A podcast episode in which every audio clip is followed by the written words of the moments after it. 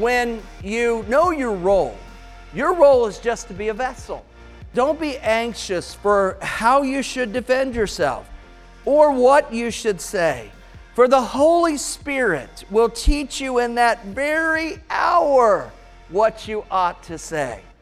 See, what I try to convince people with is open your Bible and pack it in, and then just let Jesus bring it out. Okay? It takes the stress off. You know, if, if you don't know what you're going to say is in Romans chapter 10, verse 9, don't worry about it. Just say it. God knows it's in Romans chapter 10, verse 9. They don't know. Just say it. You know, but that's where the intimidation comes in. It's like, I don't know enough, I can't say enough, and, and how do I share what is inside of me? What is inside of you is exactly what you do share. You just share your testimony, your, your life, and, and those types of things, and you need to know your opportunities. God gives us specific spheres of influence that we are in, and when we walk in that sphere of influence, then we can move to the place where opportunities will occur. I'm on page four now. If you keep your eyes open for the people you talk to and listen to ways you can connect to the conversation to Christ. Let me just say this to you, and I want you just to do a survey on your own, do a little test of your own. How many times are you listening in a conversation for what the person is saying so that you can offer something back? How many times do you listen to somebody in the conversation and you want them to hear something that you have to say? You know, how many times do uh, I have a conversation with Todd and he said I had a rough day? And how many times do I say, Yeah, me too, man. Me too, Todd. Or how many times do I say, Todd, what's going on? Tell him what's can how can I pray for you? You see the two different responses? And so often we're quick to want people to know where we're at without delving into the place that they are. And when people open a door, that's when you take the opportunity. I know I should be closer to God. Okay, well, let me help you. Man, I'm, I'm a mess. My life is a mess. Well, let me pray for you. See, instead of saying, Yeah, my wife and I is a mess too, and we got all this day going on today, and but you know, take the conversation and bring it back to the opportunity that God has given you. Listen with ears to respond to what people are saying and dig into their lives. Catch up with a family member, it says here, by phone or text. Okay, now, what I want you to do in this, in, in, on this paper is I want you to take a note here. Okay, the first thing they talk about is who is our audience? Well, your family is your first audience. Okay? As for me and my house, we will serve the Lord. The, the first people that you are assigned to bring Jesus to are your, is your family. Your, your kids and, and your wife, and you know, making sure you all's relationship is, and then your grandkids, and then your aunts and uncles, and your sisters and brothers. How many of you have an unsaved family member? Have an unsaved? No, keep your hands up. Everybody look around. We all do. Okay? Most all of us have an unsaved family member. What I want you to do right now is get a pen out and I want you to write down the names of two family members that are not saved. Why am I doing this? Because if you don't create a focus, if you don't make a target, you, you, know, if, if you are, you know, practicing shooting or bow and arrow, it, you can send the bow and arrow to the freeway, but that gets old. You want to send the bow and arrow to a target to see how you're doing. Okay? So evangelism is the same way. You've got to create a target. And you have to do it. You know, some people say, you know, well, I'm praying for Mike DeWine, governor of the state of Ohio. That's awesome. But you're probably not going to have an audience with Mike DeWine unless it's some major God appointment. But I guarantee you, if you go to enough family reunions, you're going to get a chance to talk to a family member. Okay? If you watch Facebook enough, you're going to see your, your family. You're going to see crazy Uncle Joe and all of these other people that are in your family. You're going to get the opportunity. Know your audience. So, right now, write down there's a couple people in that audience that I know are not saved. Okay? So we're going to create a target. The next thing it says here is use social media to encourage a friend And I'm not going any farther than that. Okay? One of the things I like about social media is Kim McCoy. She puts, I don't even, I, don't even tell me where you get this stuff. But some of the stuff that she puts on her, it's just so stinking funny. It's like, you know, I'm screenshotting it and sending it to other people. Nice and clean, you know, just silly stuff, but, you know, you really encourage me. So take uh, an opportunity to share something with a friend. How many of you have friends here? Okay? Wow. The rest of you come forward. okay. Um, write down friend. We said family first, friend. How many of you have an unsaved friend? I hope you all have an unsaved friend somewhere. Really, I do. I mean, you're missing a, a lot of fun having unsaved friends, okay? They do some of the craziest things. Amen? You know, some of our friends do stuff that you laugh about, but you'd never share with anybody at church, okay? It's just true. Write down the name of a friend right now that you know is not saved, okay? Go ahead, I'm not looking, all right? Go ahead, write, write, write the name of an unsaved friend. Okay, how many of you work? You have a coworker, okay? Listen, we need to be praying for our coworkers. We need to be listening for what they have to say and not letting them know what we know, but letting them know we're concerned. Yeah, y'all with me here? Say amen. Okay, write down coworker. Okay? And write down a coworker that's not saved. Amen. Write that down. Whoever that, that coworker is, some of you are saying, Pastor, how about your coworkers at the church? you know, now this is one place where I can actually say all of my coworkers are saved, and you better hope they are. Hallelujah. So, Brother Rick, today I just want to ask Have you had the opportunity to know Jesus? Not, not Betty's Jesus, but your Jesus. You're good? You know my Jesus? Well, about your Jesus? I'm asking you today, brother. Everybody, bow your heads. And uh, I, I work at a great place. I really do. And so all my coworkers are saved, and that's kind of a job requirement here. But uh, write down your a coworker that needs saved. Now, one of the things that it also says, take a dinner. Ooh, everybody on your paper, underline take a dinner right there. Everybody say it out loud. Take a dinner. You know, when you take a dinner, you know, I don't know how many of you have had a Sister Sue meatloaf thing that she makes, but daggone Sue, those were so tasty. And there was a day you were cranking out those meatloafs like there was no tomorrow. Hallelujah. And, uh, and you know what? I, what's that? Well, you take it however you take it, Miss Sue, okay? I'm not saying the ground is coming up, Sue, and if I don't get a meatloaf, but take a dinner. You know, do something to a neighbor that is unusual. Do something for a neighbor, not to a neighbor. do something for a neighbor that is unusual. Like have a conversation. You know, just have a conversation with a neighbor. You know, yesterday we uh, we're out at our new house and we had a giant flatbed semi block the whole road. And Tammy's like, oh, great, this is our first introduction to all of our new neighbors that we've came to block their street. Hey, I said, that's okay. Well, soon enough, we'll get the opportunity to meet them. Do something unusual for a neighbor. Now, how many of you have neighbors that are unsaved? Write down one of them. Right, right now. Write down one of the neighbors who are saved. Unsaved. Okay? Now, we're on page four right now.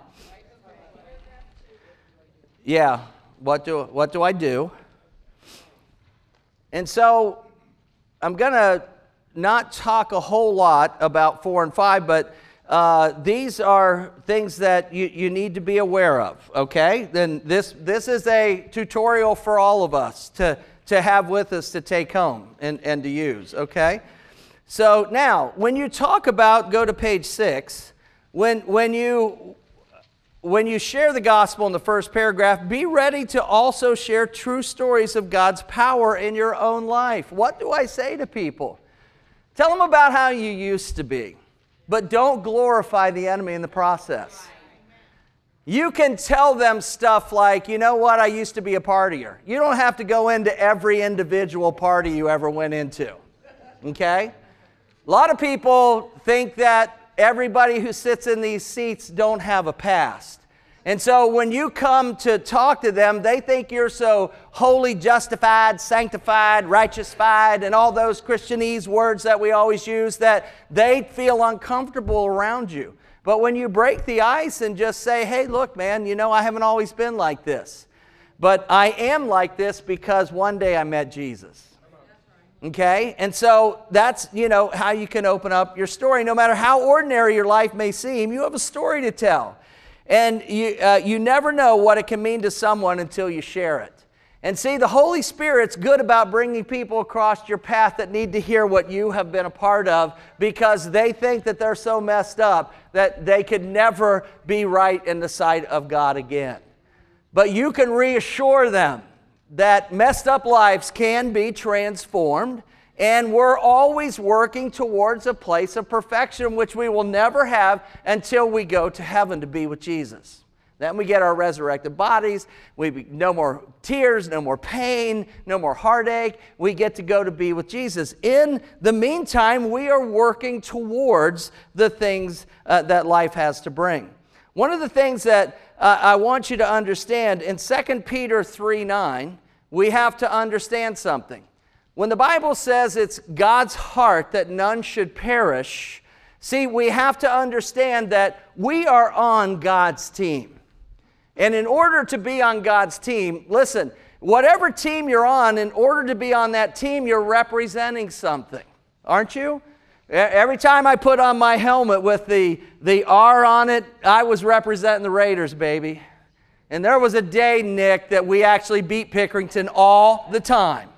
Not this day. oh, no, not this day. But sometime long ago, in the recesses of the 60s. And anyway, I'm not going to go into that.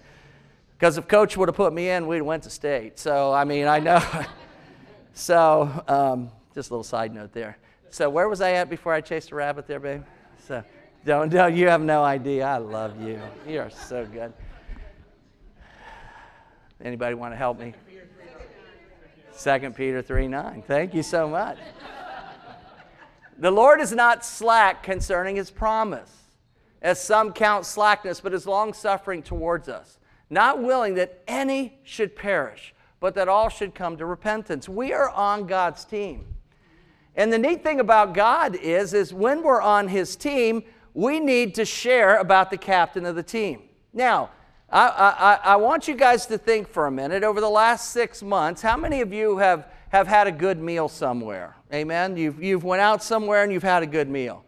And anybody? Come on now. Nobody? Dang, I'm to take y'all to restaurants with me because I get good meals. Now, how many times have you taken what you have, that experience, and you've shared that experience with somebody else? Hmm, how many? Dude, you got to go, they got this new dish at, and man, you got to go get it. You have no trouble sharing about Cheesecake Factory, right? Or we, you know, we get a good deal on something, we call people and we tell them all about this. You know, we're sharing stuff about our life all the time. But the best deal you've ever had is Jesus Christ and Him crucified. Amen? The best meal that you ever get is the first of the month when you get communion, His body and His blood. And so, shouldn't it be as natural as sharing where you had your last good meal with a bunch of friends or the last place that you vacation that you think they should go to is shouldn't it be natural that you take jesus and you share jesus with other people can i have the worship team come back today and uh, if you look at page seven when you get into the place to where you're going to be sharing jesus with people this is a, just a simple little graph here that shows you know, in the first one is God's plan. For God so loved the world that he gave his only son. Didn't ask for anything in return, did he? But he gave his son. The second thing is our problem is our separation from God. And when you look at, and I'm not going to read these because I want you to do some work, but these scriptures are what people refer to as the Romans Road, okay? Where we've all sinned and come short of the glory of God. The wages of sin is death. And so we talk to people about the reason you feel so discombobulated is because you're not connected to the one who loves you more than life itself. And once you become connected to Jesus, things begin to change. So if we're separated, what's the remedy? The remedy is the cross. And Jesus died for us. That's the beautiful thing. He himself bore our sins in his body on the cross so that we might die to sins and live for righteousness. By his wounds, you have been healed. So, you know, we were separated from God and, and it were separated by sin. And then you, the simplest way to explain it to people is, is that we were separated from God, and you just hold your hand out, and you say, We're separated because of sin, and you hold your other hand out, and then you say, But Jesus died on a cross and gave his life for you. Just a simple visual like that, where people can begin to grasp that. And our response then is to say yes to Jesus. And so the Bible says in John 1 12, the Bible says, But to all who did receive him, who believed in his name, he gave them the right to become children of God. How many of you here today would say, Pastor, I'm a child of God? Amen? Well, then go tell people about your Father. Go tell people about His Son. Go tell people about the Spirit of God that wants to work within you. Today, I've tried to give you a target to shoot for. I've told you about your family and your friends and your coworkers and your neighbor. That's your natural place to share the gospel. And so I want you to turn as we end this service today to Romans chapter 10. And as you as soon as you find it, just go ahead and stand. Romans chapter 10. And I just love scriptures like Romans chapter 10, okay? Romans chapter 10. Y'all got it?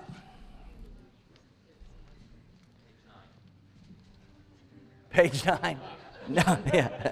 Is that right, Aaron? Thank you. Romans chapter 10. Okay, page 9. Uh, Romans chapter 10, verse 13. Whoever calls on the name of the Lord shall be saved. Verse 14 says, how then shall they call on him in whom they've not believed? And how shall they believe in him whom they have not heard? You get where this is headed? Okay? And how shall they hear without a preacher?